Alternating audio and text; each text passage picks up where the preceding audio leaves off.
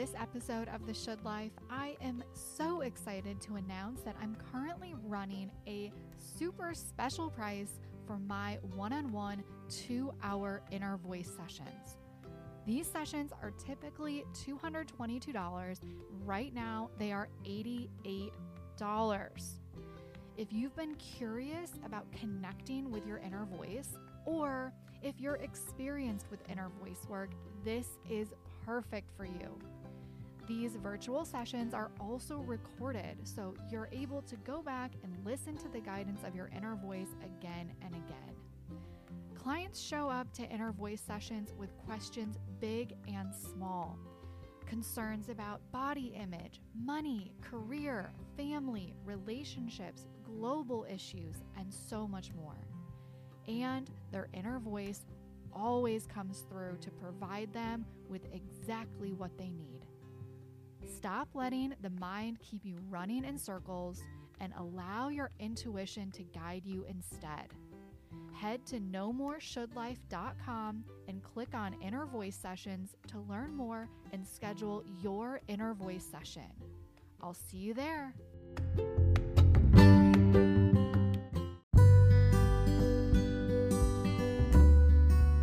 Hey, what's going on? Welcome back to another episode of The Should Life. This is your host, Jessica Leigh Laib, and today we're talking about if a legacy matters. Let's get into it. Hey, gorgeous. Thanks so much for tuning in. This is kind of a secondary intro specifically for this um, for this episode because what you're going to hear is I'm starting the episode with one concept and as I move through it, I actually in real time am realizing how the mind has been lying to me. And I'm actually able to expose and dive deeper into evidence of how what the mind has been telling me is actually untrue. And I am so thankful to have been recording while this happened because this is evidence of the power of this work. And it's evidence of how quickly our beliefs can actually change and our viewpoints can actually change. I felt my body actually shift as I was having this realization. I felt so much more free and expansive as I realized wait a minute, this thing that I thought five minutes ago was true, and I really, really felt it to be true is actually not.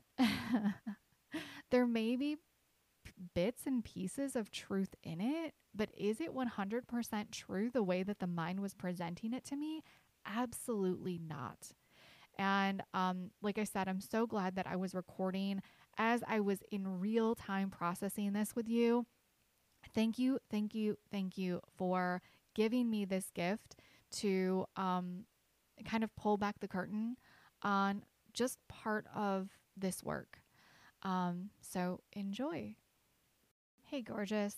Welcome back to another episode. I am picturing myself right now with a warm cup of wassail sitting on a really cozy chair in front of a fireplace, sitting across from you.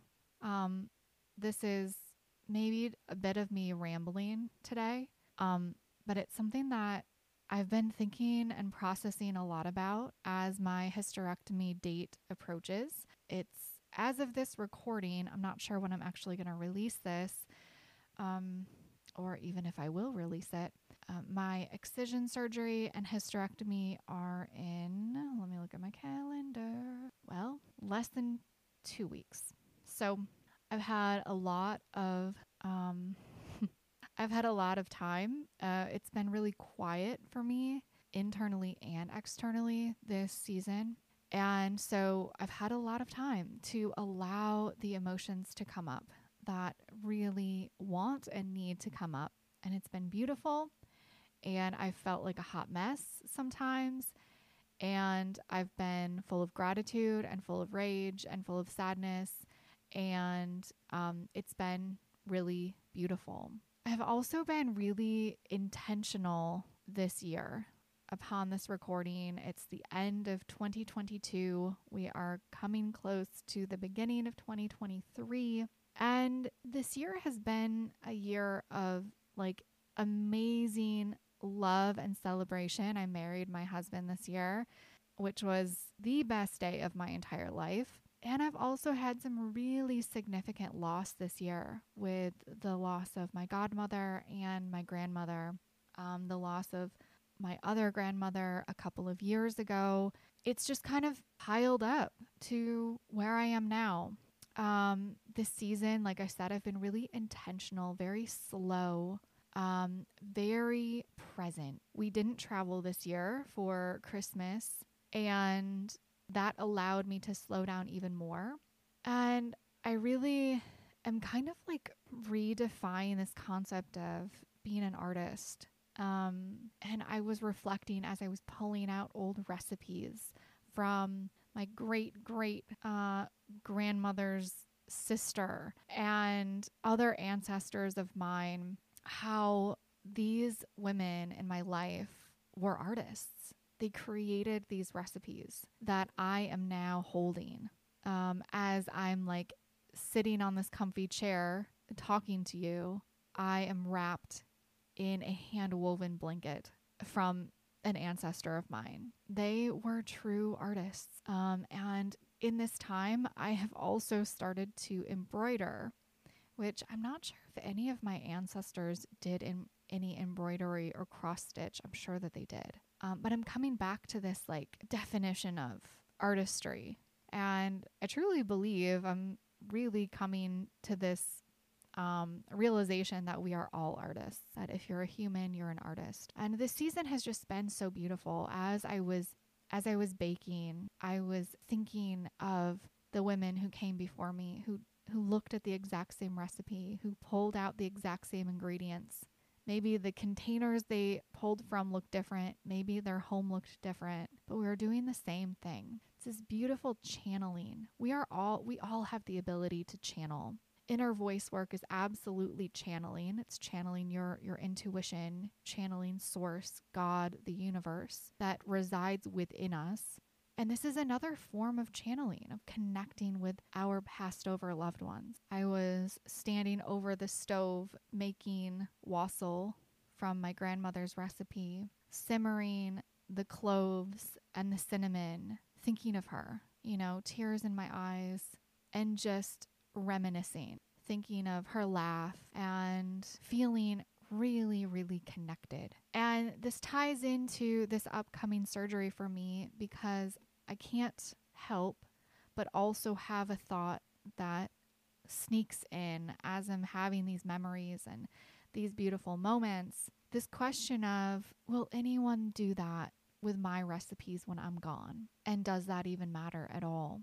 Um, I don't have any children. My husband and I do not by choice. And also, know, with endometriosis, it doesn't seem very likely that that would be an option for us. So, does it matter? I think that this hysterectomy in particular, as well as the excision surgery, combined with the loss, losses that I've experienced recently, have really brought up this concept of the future, specifically future generations because there's a part of me, like, it's one thing to make the choice to not have children, but there's a big part of me that feels like this choice is being taken from me by having the, this procedure. Feels like my ability to have future generations is now like evaporating before my eyes. And, you know, what I'm also realizing this is so wild, and I'm so glad that I'm here with you as I'm having this realization that at the same time, as I am thinking and processing this right here with you, I'm also realizing that my godmother, this woman that I am speaking to you about now, didn't have any children. and here I am reminiscing about her, taking this time to be really intentional and connect with her. So here it is, right in front of my eyes proof, proof to myself that it doesn't matter, that this worry that has really felt consuming to my mind, to my reality, because the worries of the mind do feel real. They absolutely do. And they are not to be dismissed. They are to be honored. They need space. They need space to be seen and heard and held. And yet, when I go into them, when I go into this, this um that felt so real just a moment ago, now I see this proof in front of me, this evidence in front of me that how I have existed and spent my time and energy and emotions this holiday season is in exact opposition to what the mind has told me, which is that you will not have a legacy, that this life is meaningless, that no one will be baking on Christmas Eves in the future and thinking of me solely because I will not have children. Often the evidence of the opposing view of the mind is actually right in front of us. Just like I have just like I have realized in real time in front of you. And yet the mind focuses on what it wants us to focus on. I've said this before that when we live when we live from the viewpoint of the mind, it's like we have blinders on. And that's exactly what was happening to me. We see very limited options. And the mind shows us all of the evidence of how it is correct, how this situation is bleak, how scary it is. And it sends me all of the proof, all of the evidence that I will not be impactful in this lifetime, that I will not have a legacy. And it's also making that into a big deal. It's making me believe that in order for my life to be of value that I need to have a legacy. Mm. Isn't that incredible? Is that true? No, absolutely not. And what is a legacy anyway? My mind has its own definition of legacy. And I'm really curious what the inner voice's definition of a legacy would be. I'm going to ask my inner voice about it. So, the mind is is sending me all of this evidence of how correct it is and how bleak this situation is in front of me, while at the same time, I am doing that exact thing for this beloved person in my life who never had children of her own. Hmm, wow. I'm just absorbing that. So I'm curious how this resonates with you. And how is there evidence right now, just beneath the surface, for what it is that you deeply desire?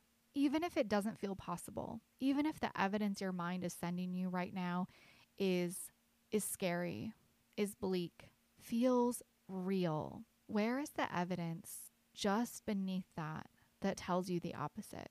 Because just like this awareness that showed up for me, I promise you that that evidence that exists within you right now is just waiting for you to recognize that it's there.